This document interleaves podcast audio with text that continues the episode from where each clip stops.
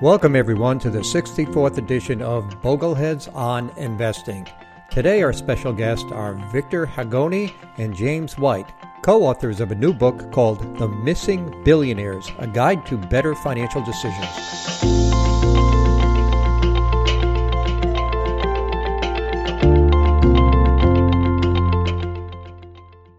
Hi, everyone. My name is Rick Ferri, and I am the host of Bogleheads on Investing. This episode, as with all episodes, is brought to you by the John C. Bogle Center for Financial Literacy, a nonprofit organization that is building a world of well informed, capable, and empowered investors. Visit the Bogle Center at boglecenter.net, where you will find a treasure trove of information, including transcripts of these podcasts. We have two special guests on our program today. Victor Haghani and James White. They are the co authors of a new book titled The Missing Billionaires A Guide to Better Financial Decisions. This is not another Me Too book by an investment advisor rehashing common rules of thumb. There's a significant amount of original thinking and deep thinking packed into it, and they challenge a lot of the conventional thinking in the financial services industry. Victor is the founder and chief investment officer of Elm Wealth, and James is the CEO of Elm Wealth. But prior to that, James was trained as a mathematician. He joined the hedge fund industry as a quantitative analyst, became a trader, and ultimately a portfolio manager. And Victor worked at Salomon Brothers in the 1980s and 1990s and became a managing director in the bond arbitrage group under John Meriwether, and then was one of the founding partners of Long Term Capital Management, an extremely successful hedge fund that exploded in the late 1990s and almost took down the entire financial system. You could tell by listening to their voices that they have learned a lot in life and they have been humbled by the markets. And quite frankly, those are the people that I learned the most from. So, with no further ado, let me introduce Victor Haghani and James White. Welcome to the Bogleheads on Investing podcast. Thanks for having us on, Rick. Thanks, Rick. Let's start with getting to know you both. James, can you tell us how you got to where you are today as the CEO of Elm Wealth? Well, I was a mathematician to start. I studied math in school. Uh, had no professional background in finance or economics academically, and uh, you took a relatively standard route through the professional trading world. I started off as a quant and a researcher building complicated models for valuing exotic options, became a, a trader, first a market maker, and then a portfolio manager at a hedge fund. And as I built some wealth, I became more and more interested in, in the questions of how to manage it well.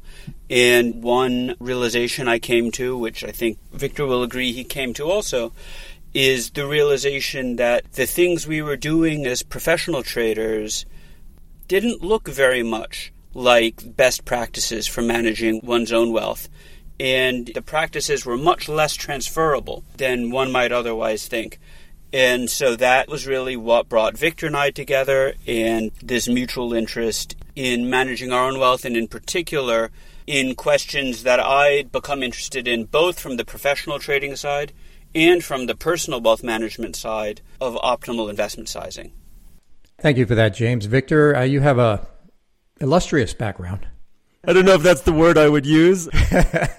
I'll take you back to the beginning. I was born in New York. My dad I was from Iran, my mom American. I grew up in the States and then actually lived for a few years in Iran until the revolution, then lived in London. I wound up going to the London School of Economics, studied finance and econ there, and then found myself at Salomon Brothers in New York in those crazy 1980s.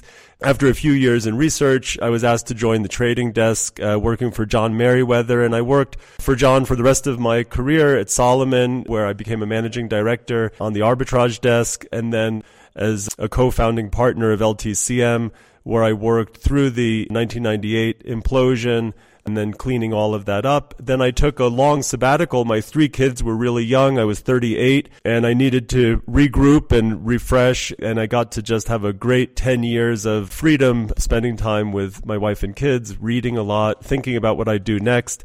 And eventually I wound up deciding that I thought there was really a need for a um, smart, low cost wealth manager that brought the ideas uh, that I had studied in academia to people to be able to, to get the benefits of those things. I lived in London for a long time and then moved back to the States about five years ago, and I'm living out in Jackson Hole, Wyoming, while James is in Philadelphia doing all the heavy lifting for our company. And yeah, I'll stop there. Well, I say illustrious because you are mentioned in a few books. Michael Lewis's Liar's Poker, which is the game they used to play at the Salomon Trading Desk, and also books on long term capital management. The one I particularly like is When Genius Failed by Roger Lowenstein, uh, which are really great reads.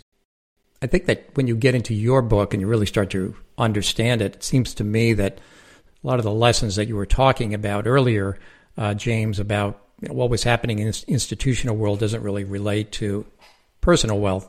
And one of the concepts in the book that you bring out right at the beginning is the idea of risk sizing. So I want to start talking about the book, and we're just going to go through the book. There, there, are several parts to it. There's a lot of math in it. Okay, so you can kind of skip over the math uh, and get to the real nuts and bolts of what these two are really saying. And, and there really is a lot of great information in here. So we're going to go through some of that uh, today. We can't go through it all because there's just so much of it. The book is divided into four parts, and those parts are investment sizing, lifetime spending, and investing. There's a section on human capital, risk tolerance, and how they intertwine with the markets and uh, market risk and return. Basically, they call it where the rubber meets the road. And finally, there's a, a last section of the book, which is interesting. It's a lot of financial puzzles and pulls together a lot of the information in the book. And the last thing in the book is just an easy to read list of the core points that they're getting at. So let's start out with James. Uh, what does investment sizing mean?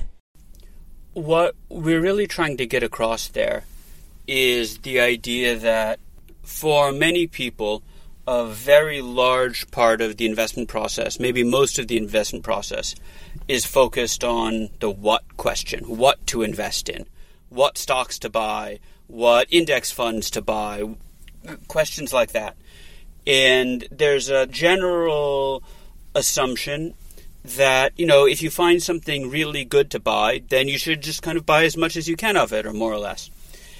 And investment sizing and our focus on investment sizing is really trying to get across the idea that the question of how much deserves equal weight with the question of what. There are a lot of how much kinds of questions that are natural in finance, not just how much of an investment I should have, but how much mortgage should I take out?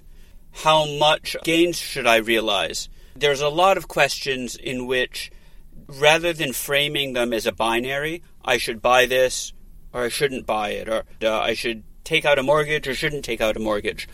Framing the question not as should I do it or not do it, but framing it as how much of this should I do?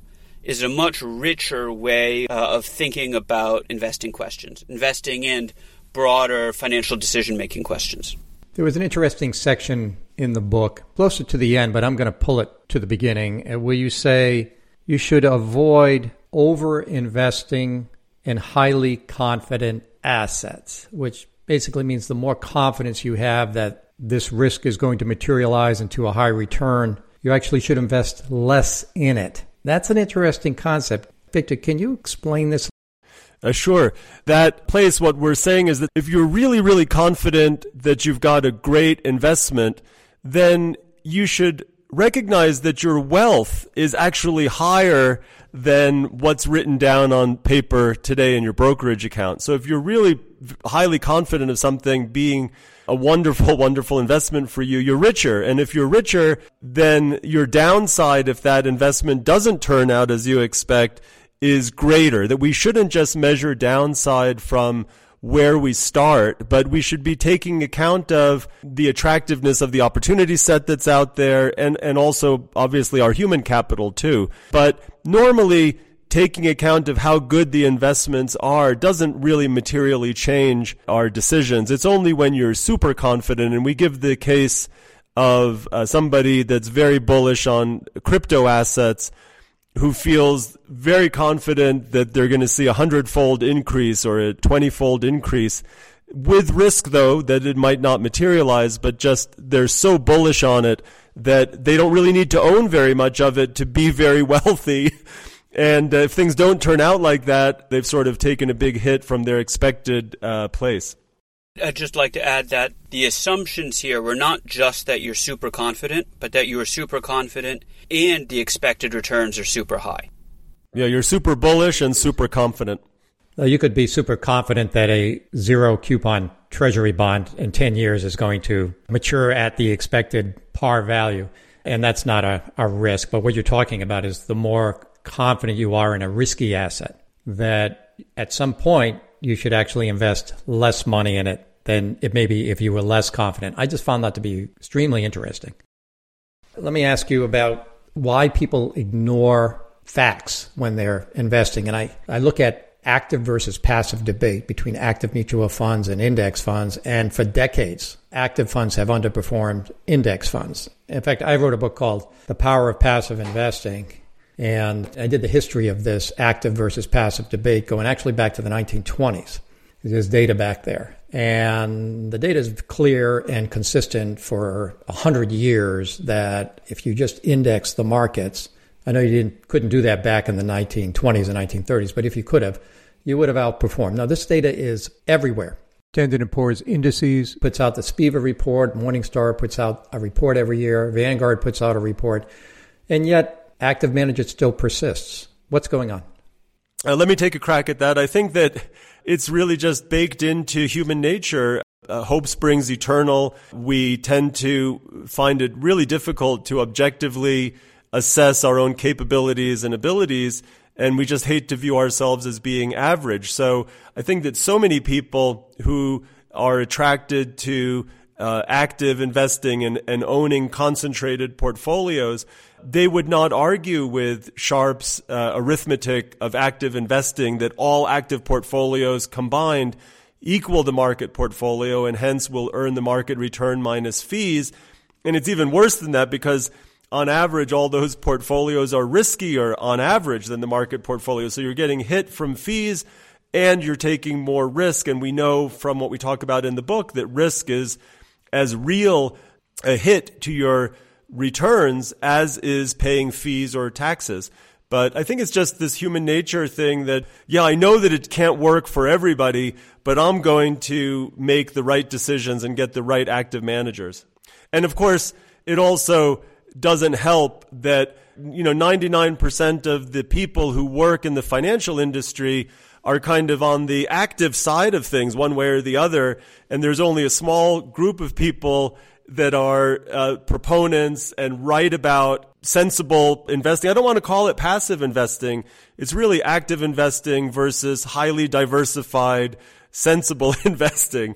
It's not passive you're making an active decision to invest in low cost index funds. I'd add a, a, different element. We wrote an article once called Is Vanguard More Rolls Royce or Hyundai? That was premised on a, a thought experiment by one of Vanguard's former CEOs, Bill McNabb. And he highlighted, we thought very rightly, an element of consumer behavior, which is that we're just very used to, as consumers, the idea that when we pay more for something, we're going to get a higher quality thing. He says, you know, if you buy a Rolls Royce, it really is more car than a Hyundai. And that consumer instinct works well for many things, but doesn't work with investment management. We take a few pages to address criticisms of market cap weighted index investing.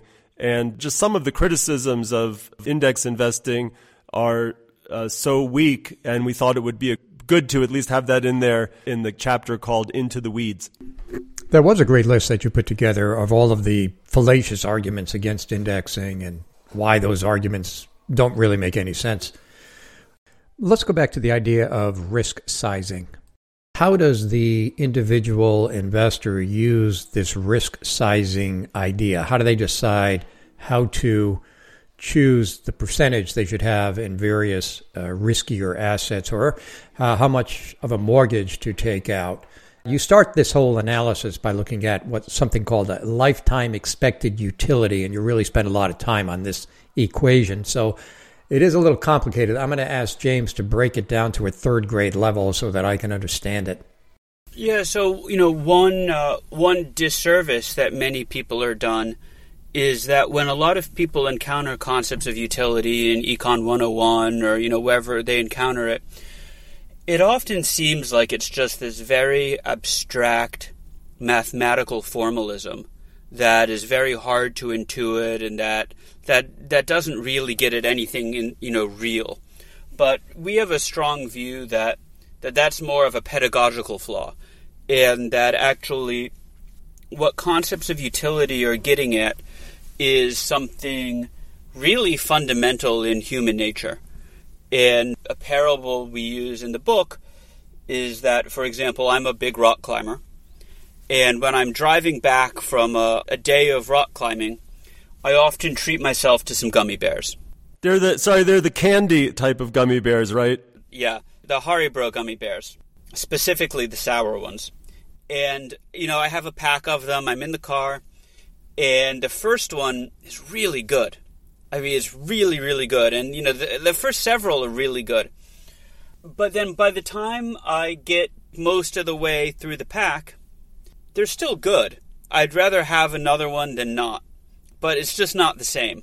And by the time I'm down to the last one, I'm really almost indifferent between eating it or not eating it. The fancy term economists would use for this is diminishing marginal utility of consumption. In this case, specifically with respect to gummy bears. And we argue and we believe that this is not just some random abstract thing, but this is really deep in human nature. And that our experience of consumption for our desires to be self regulating really has to be like this. You know, if you think about the opposite, let's say the more I had of something, the better and better it got. That really leads to behaviors that look like addiction, you know, not self regulation. So, this concept that we experience diminishing marginal benefits from consuming things, be it gummy bears or anything else, we think is a really deep part of human nature.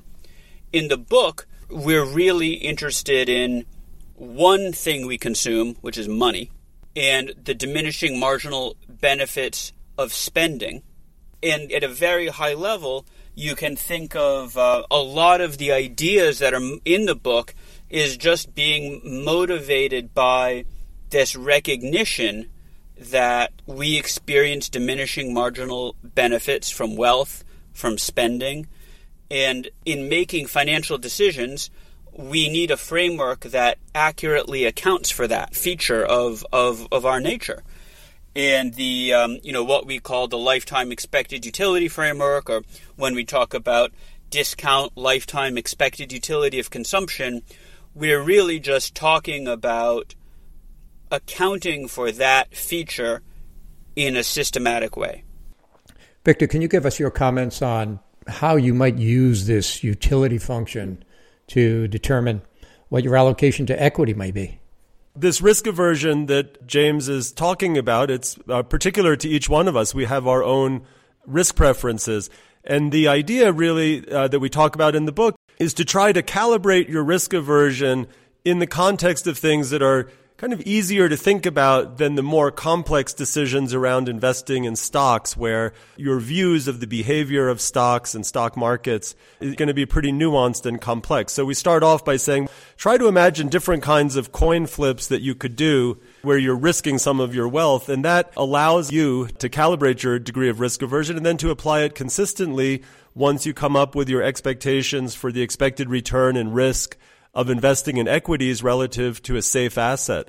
And maybe this is a good place just to say that the overarching approach of our book we talk about it right in the beginning. We say we're trying to teach the reader how to fish. We're talking about how to fish, and we're not giving any recommendations specifically about what you should do in investing, but rather to give you a framework to make all these different decisions that are right for you. And I think that that's a real departure from many books in personal finance that if you feel like you're uh, pretty typical, then put 60% of your money into equities and of that two thirds in U.S. equities. We don't do that. You know, we really are saying, let's help you to think about a framework for all of these decisions that you're making under uncertainty. Well, let's dig into this uncertainty idea a little bit because you're you do deviate from Boglehead belief on asset allocation. I mean, most Bogleheads follow a fixed asset allocation, like you say, 60 40 or whatever is right for them based on their needs and tolerances for risk and many other factors as well. But you're not advocating for that in your book. You're using a variable asset allocation strategy uh, based upon market valuations relative to someone's risk aversion. So it's two things market valuation and risk aversion. So I'm going to come at it from two directions the formal theory and also intuition. Intuitively, I think it's clear to most people who've thought about risk in a substantive way that you need to get compensated for taking risk. And that the amount of risk you want to take should be proportional to the amount of compensation you want to receive. Let's say the only things in my opportunity set are the broad US stock market and long dated TIPS. Well, if long dated TIPS have a, a real return of 3%, and the broad stock market has an expected real return of 3%, why should I take all of that equity risk to get the same real return I can get risk free?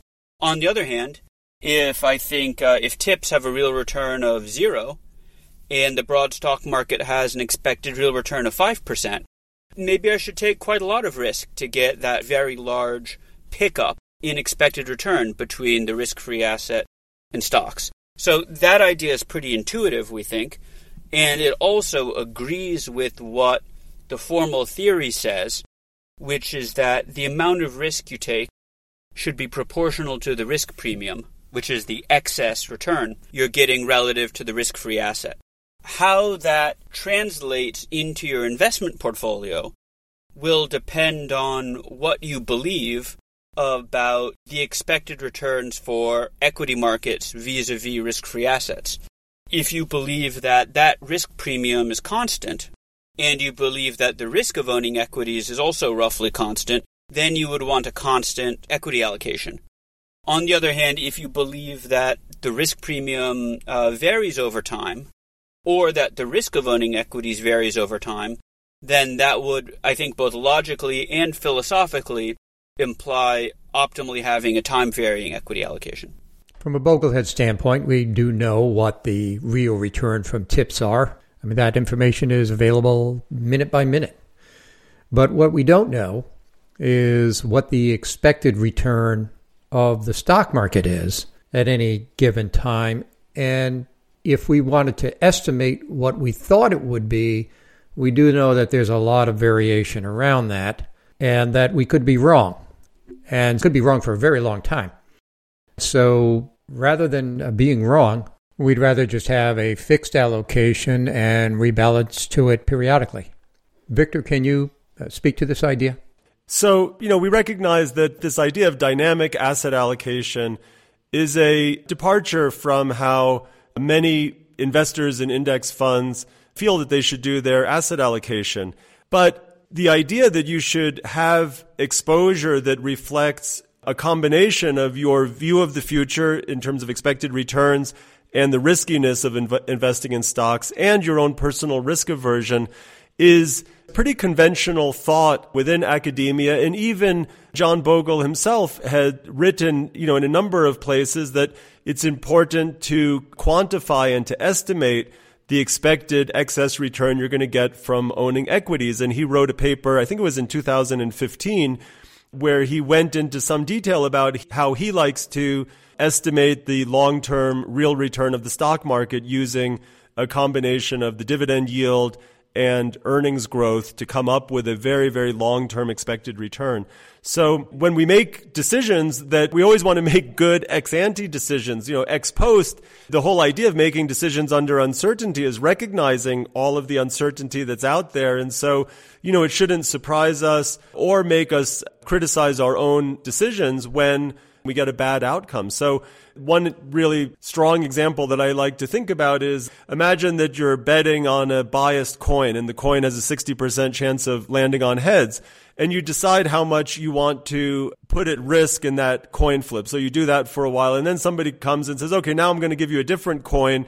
Now this one is programmed to just give you a 55% chance of landing on heads. And you say, okay, fine. Well, obviously I'm going to bet less on this less favorable coin. So you bet less on it. And then it turns out that you got like, you know, 60% of the time heads came up, you know, because that's just the lucky outcome. You flipped it 10 times and you got six heads even though the probability was 55%. And then you would say, oh, gosh, I wish I didn't reduce my uh, betting size when I found out that this was a less attractive coin. Well, sure, you, we always wish that we could have more money, but you still made the right decision regardless of the outcome. You know, the outcome could have gone the other way too. So, you know, I think separating decisions and making good decisions from the outcomes is really, really important in making good financial decisions under uncertainty. And and I would add that you know that's really the same whether you are using a static or a dynamic asset allocation. Well, it is a complex idea, so I'm going to reframe it to say that it sounds like what you're saying is if you take a fixed allocation to a risky asset and the riskiness of that asset is changing, then you need to change your asset allocation so that you have a consistent amount of risk allocated to it. Right. And and if I could just speak to that for a second, you know, you make an asset allocation based on current conditions. You know, maybe the expected return of equities is 5% in excess of the safe asset and and you're seeing, you know, daily volatility of 1% a day. The market's moving around by on average 1% a day and you decide how much you want to allocate. Well, if the market starts to now move around by 2% a day, in our view, you should reduce your exposure to equities. And we would just call it making the right prospective asset allocation decision based on the circumstances. The important thing and the real difference between just having a, a systematic approach to adjusting your allocation based on expected return and risk is that built into this approach, you also have the time that you're going to go back and get yourself back to the old asset allocation, the higher allocation to equities. And, and then it, when you get into some period when the market's just moving around by a half a percent a day, you would even have more equity exposure in that environment. So you're moving your exposure around. And sure, uh, the market tends to be more volatile when it drops and you're going to reduce exposure there, but you're going to get back in. And, and history and common sense shows us that, that this is a really good way of investing. And if you're doing it as part of a systematic program where you're looking at the riskiness of the market and you're making adjustments when it gets riskier or less risky, you're decreasing or increasing, and the same with expected returns relative to the safe asset. It's a very comfortable kind of way to do your investing over time, we think, because you're responding to the world. You're not just basing it on the last hundred years of history as if as though the future will be the same as it was on average over the last hundred years.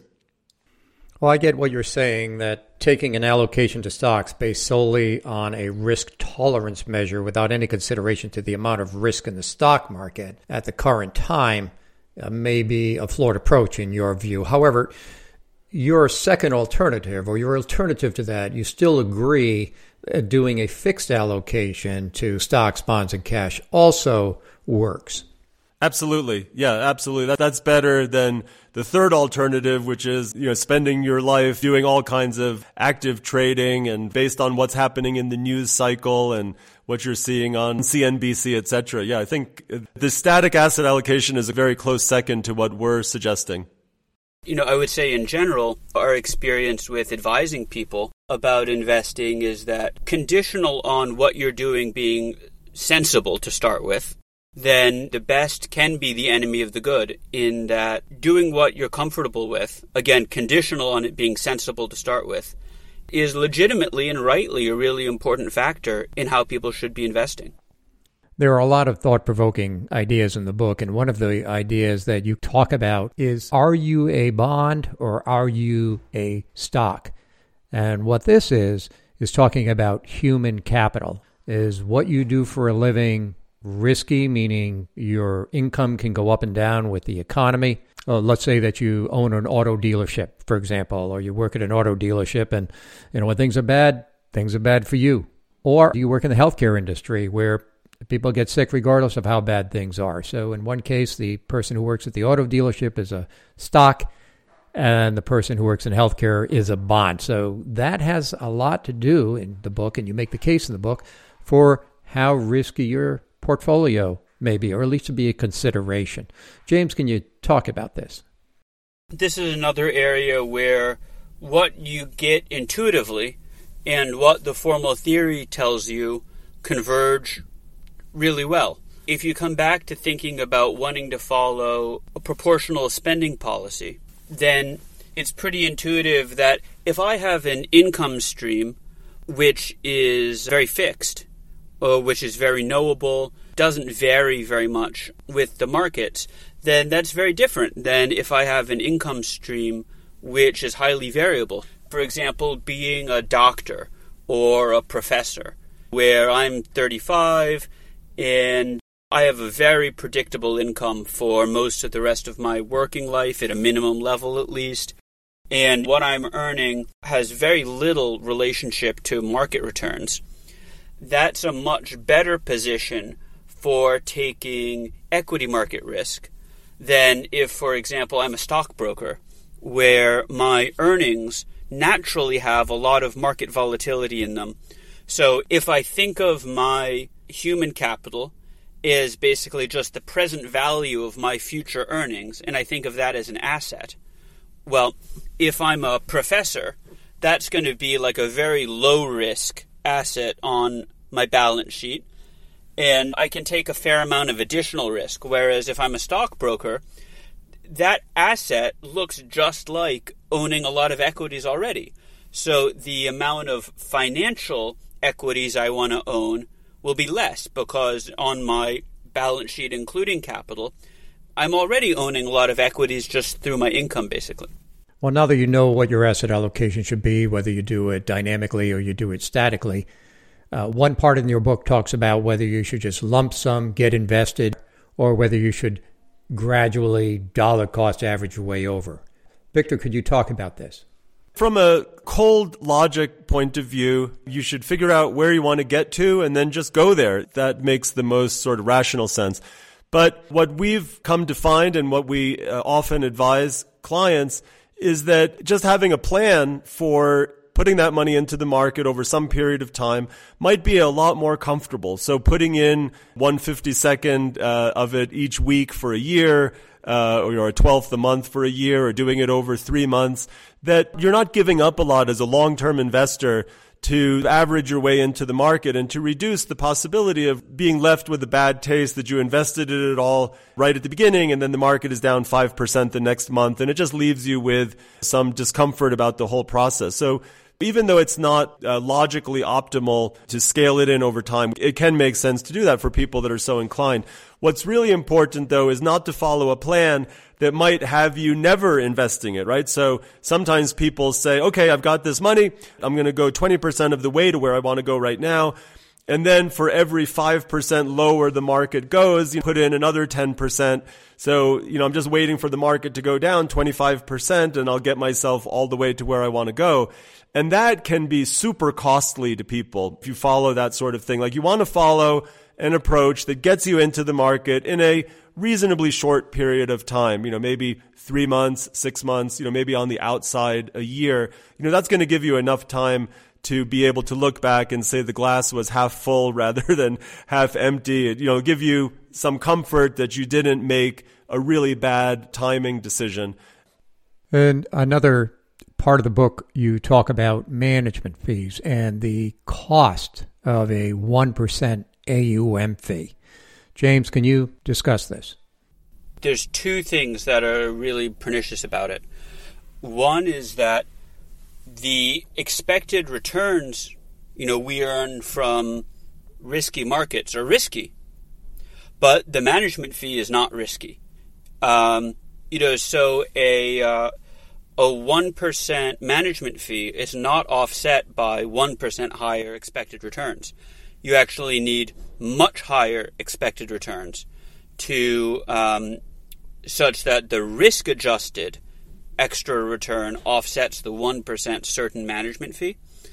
Um, you know, but I, I think uh, I think it, you can also think about uh, the the context, the magnitude of a one percent management fee, when thinking about an a, a common proportional uh, spending policy for most people. So, um, what the exact right spending policy is is going to depend on an individual's age and portfolio and financial circumstances and everything.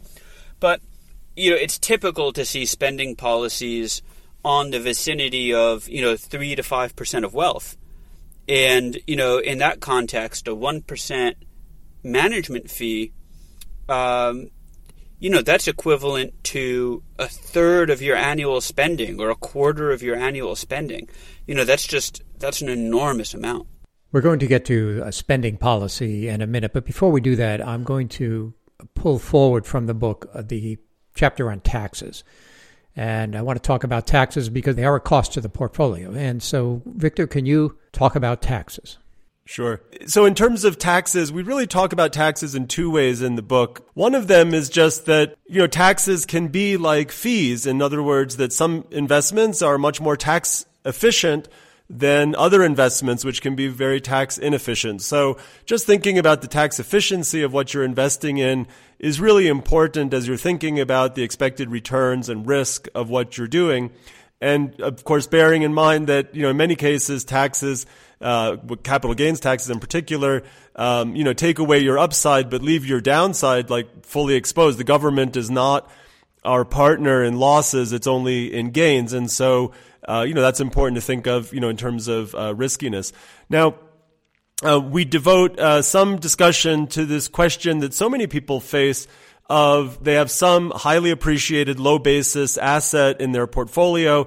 Maybe it represents a really big part of their portfolio. I mean, so many people have Apple from the 90s, you know, and, and basically the basis is close to zero and it's done so well that it represents maybe 30% you know, 40% of their total portfolio, but they can't really, they still love the company and they just can't bring themselves to sell it and pay the taxes.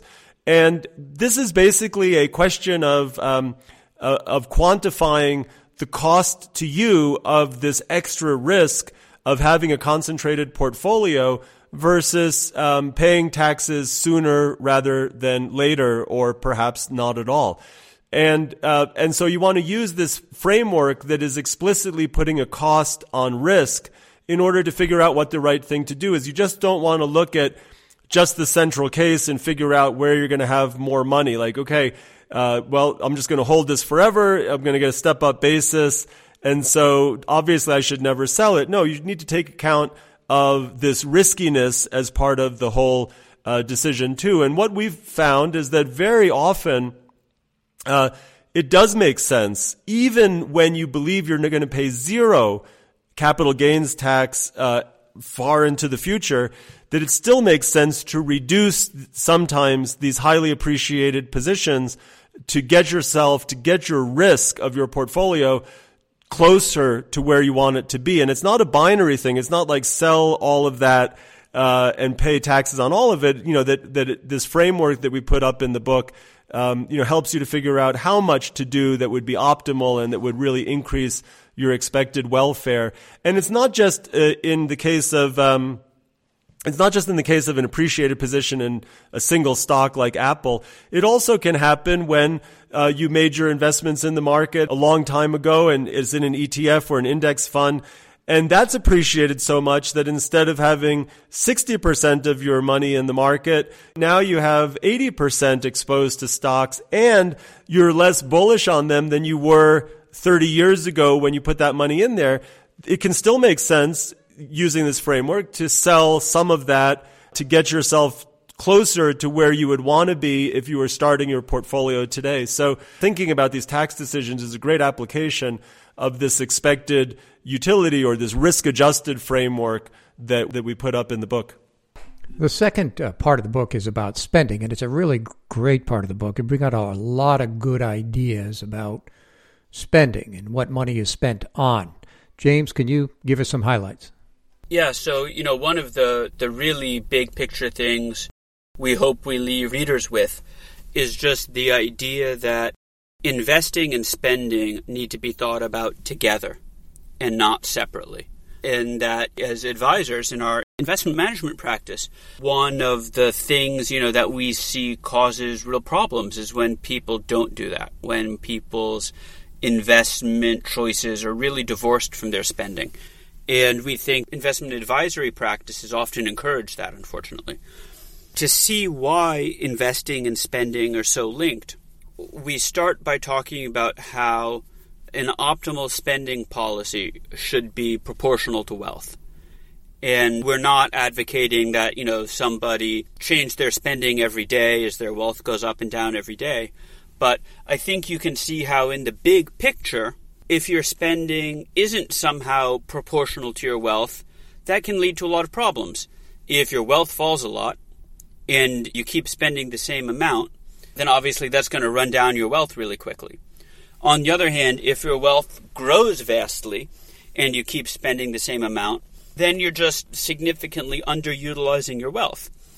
So if you accept that even just in the very big picture, you want this proportional relationship between your spending and your wealth, well, that creates a relationship between the volatility of your wealth and the volatility of your spending.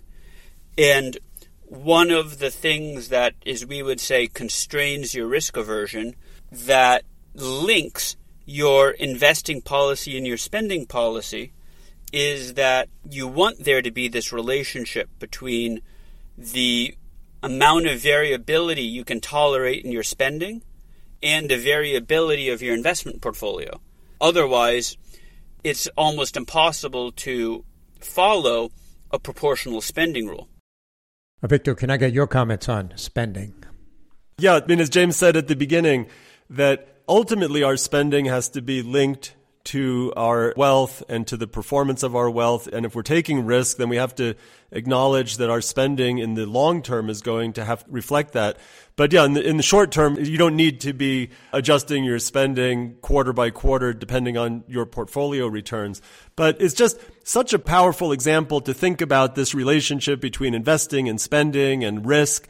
And I just want to give you a really quick, a toy example just to really see how uh, surprising some of this can be. You know, imagine that, that you have this investment portfolio, you really like it, and you believe that it's going to have a 5% real return. So you invest all of your money in this portfolio, and, and we acknowledge it has a 5% expected real return. And let's say, you know, you have a million dollars, you're retiring, uh, we'll put social security off to the side and say that's covering you. The only thing about this portfolio is it's got a 5% average annual return, or arithmetic return as we call it. But it's really risky because you built this portfolio up of the stocks that you really liked. Unlike most of our listeners, you know, that let's take, we're taking the example of somebody that has a real concentrated portfolio. And we know that individual stocks can have 30 to 40 or even 50% volatility per annum. So here's this concentrated portfolio and it has 30% volatility of returns per annum, but it has this 5% return that you feel good about after inflation. You have a million dollars and you say, okay, I'm going to spend $40,000 a year adjusted for inflation as well. Everything, we can just ignore inflation, imagine it's zero. I'm going to spend $40,000 a year, which is less than the 5% return. And the question is, after 25 years of doing this, uh, what's the most likely amount of wealth that you're going to have? What's the median, your median wealth after 25 years? And it's very surprising to many people that the answer to that question is Zero. There's an over 50% chance that after 25 years, you have zero wealth. And the way to see that is to recognize that if you've got this 5% return and you're going one year you go up 35%, the next year you go down 25%, that's averaging out to 5% a year. But your compound return is getting killed by all that volatility. Instead of a 5% compound return, your compound return is just a half a percent a year because you go to 135, then down 25% takes you to 101 after two years. Meanwhile, you're spending $40,000 a year. So you're diminishing in the central case. Your wealth is being diminished and then once your wealth is diminished enough, like after 10 or 15 years, then it really starts to get diminished quickly. You go broke, as in the sun also rises, slowly at first, and then all of a sudden, and that's exactly what it looks like. It's sort of a toy example, but it really shows a lot of things going on in terms of this importance of having an investment policy that makes sense and a spending policy that's connected to it in a meaningful way. Otherwise, you know, you just get dissipated so quickly by not having those in sync. Um, you know, if you think about capitulating as uh, basically de-risking not because you want to, but because you feel like you're forced to. One thing that often causes that, we think, is that, and that you kind of systematically forces people to de-risk at the bottom and then not get back in because they they feel like they were forced into it is because they had uh, a relatively risky portfolio but were not able to follow a variable spending policy. And so if you just think about your portfolio risk from a psychological standpoint, as many kind of investment advisors encourage. You know, the questionnaire, how tolerant are you to losses? People think, oh, you know, I'm very psychologically tolerant to losses. But then when you have a big loss, before you were spending 5% of your wealth, the market falls a lot, you were heavily invested, now you're spending 10% of your wealth. And people just think, oh, I just can't afford to lose any more. And so you're forced to de risk. Whereas if you were able to vary your spending policy so that you know your wealth fell 50%, you were able to cut your spending a lot too, you wouldn't suddenly be spending twice as much of your wealth every year and be in that position where you were forced to de-risk just to avoid losing anything more.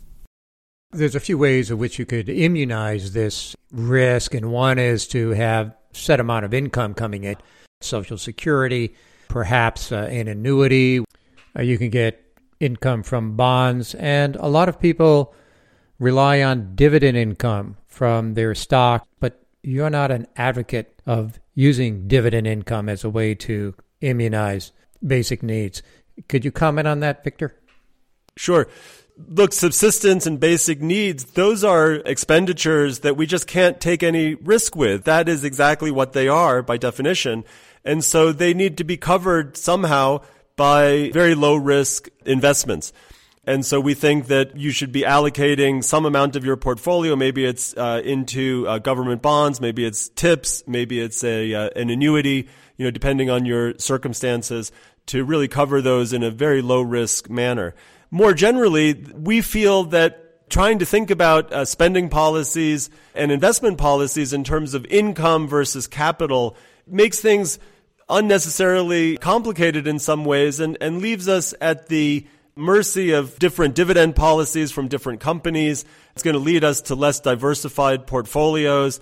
And I think it's just going to lead us to various suboptimal decisions. It's just better to think really simply and clearly about expected returns on a, a, real basis after inflation and not to think about income in nominal terms and dividend policies and, and all of that. I think that can really lead us to income focused kinds of investing take us to the wrong place very often. That income and capital are fungible, you know, away from some tax issues sometimes. And we should really be agnostic to how our returns are coming. Are the returns coming in the form of capital appreciation or dividends? The important thing is how risky are they and what our expectation is for how big the total return is going to be relative to safe assets and after inflation. Right. Okay, it's time for the lightning round. And this is where I ask you about certain asset classes and you tell me what your thoughts are. So let's start. Victor, T bills. Why are T bills not the risk free rate? Well, we think that for people that have long term horizons, they uh, should care about the long term inflation adjusted spending that their wealth can support. And that means that the safest assets are things like TIPS. And, and with treasury bills, you know, we're not locking in a real rate of return. And, and historically, we can see these periods where investors lost a huge amount of their purchasing power by being in bills in the late 1940s. And then just very recently, people have lost 25% of the purchasing power of their wealth if they had their money in T bills from the period when rates went all the way down to 2% and below. Next asset class is foreign equity. Should people include foreign equities in their allocation or not? James. We think you should uh, for several reasons. The philosophically most diversified portfolio is the global market cap portfolio. Just like if you're, you know, if you're only looking at U.S. stocks, the most diversified portfolio to hold is the market cap weighted portfolio of U.S. stocks. International equities offer a meaningful extra dimension of diversification for people. And we think that's especially important because outside of liquid investments, most people in the US are already very heavily tilted to the US. Your human capital is all in the US. Your residential real estate is usually in the US. Any investment real estate you have is usually in the US. And liquid global markets are really the only place where you can get this meaningful diversification away from the US very efficiently. Victor, let's talk about home ownership. Is owning a home just a place to live, or is it an investment? It's both, but we think that it makes sense to think of it as an investment that you're renting from yourself and to take account of that in your overall asset allocation with your financial assets, your house, and your human capital. James, commodities, artwork, collectibles, cybercurrency, investments that have no cash flow. Pass. Pass on them or pass the question? I was joking, but with a kernel of truth, we think those uh, assets like that are, are just much uh, much more difficult to analyze. And for us, we choose not to invest a lot in them. If you have your own forecast of expected returns and risk for assets like that, then you can incorporate them into the framework we talk about in the book, just like with other assets. But we think getting to those estimates for assets without cash flows is more difficult and more uncertain. Last one Victor, factor investing. Well, we wrote a lot about that in the book. I think that just for a quick yes or no, we would tend to pass on that. We think the extra complication, the extra worry is, is probably not worth it. If it is worth it, it's worth it in a really small way. Uh, two more questions. The ultimate two fund portfolio, you have it in your book a total global equity fund and a long dated TIPS fund. James, can you comment?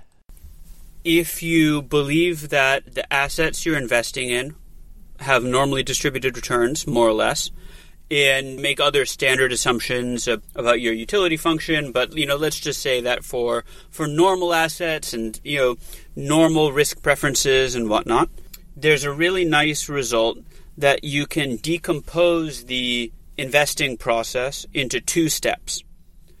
One is take all of the risky assets in your opportunity set, whatever they may be.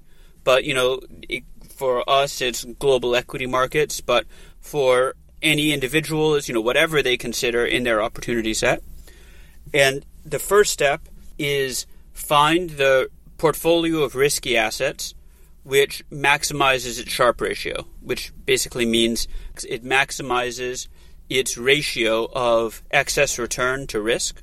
Then you take that, you treat that as your risky portfolio, and you can use a rule of thumb, what we call the Merton share, to figure out what fraction of your wealth to put into the risky portfolio and then what fraction to put into the risk free asset. So you just explained the Tobin separation theorem. That's right. And the last question is for Victor. The name of the book is called The Missing Billionaires. How'd you come up with that name? Well, The Missing Billionaires goes back to a TEDx talk that I gave about seven or eight years ago, where basically I tried to use the fact that large pools of capital tend to dissipate really quickly. That today, there are very few billionaires in America that trace their wealth back to wealthy ancestors, grandparents, great grandparents, whatever, back at the beginning of the 20th century. So even though the investment environment in the US was just amazing over the last 125 years.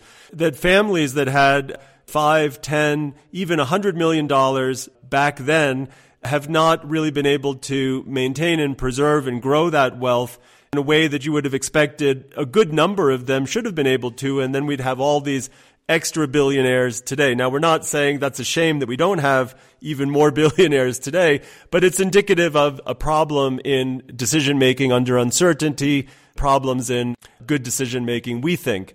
And so that's the puzzle that kind of motivates the discussion in the book. I mean, once we talk about the missing billionaires in the first 10 pages or so, we get on to the subtitle of the book, which is a little bit more boring, but is really the main uh, aspect of the book, which is uh, making better financial decisions, a guide to better financial decisions.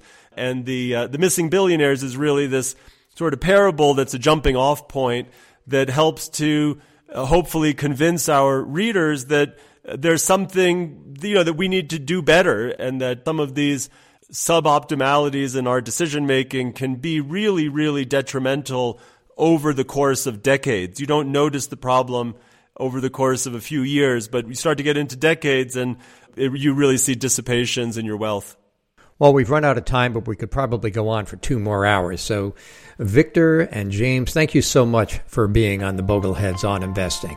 Thanks for having us on, Rick. Thanks, Rick. This concludes this episode of Bogleheads on Investing. Join us each month as we interview a new guest on a new topic. In the meantime, visit boglecenter.net, bogleheads.org, the Bogleheads Wiki, Bogleheads Twitter. Listen live to Bogleheads Live on Twitter Spaces, the Bogleheads YouTube channel, Bogleheads Facebook, Bogleheads Reddit. Join one of your local Bogleheads chapters and get others to join. Thanks for listening.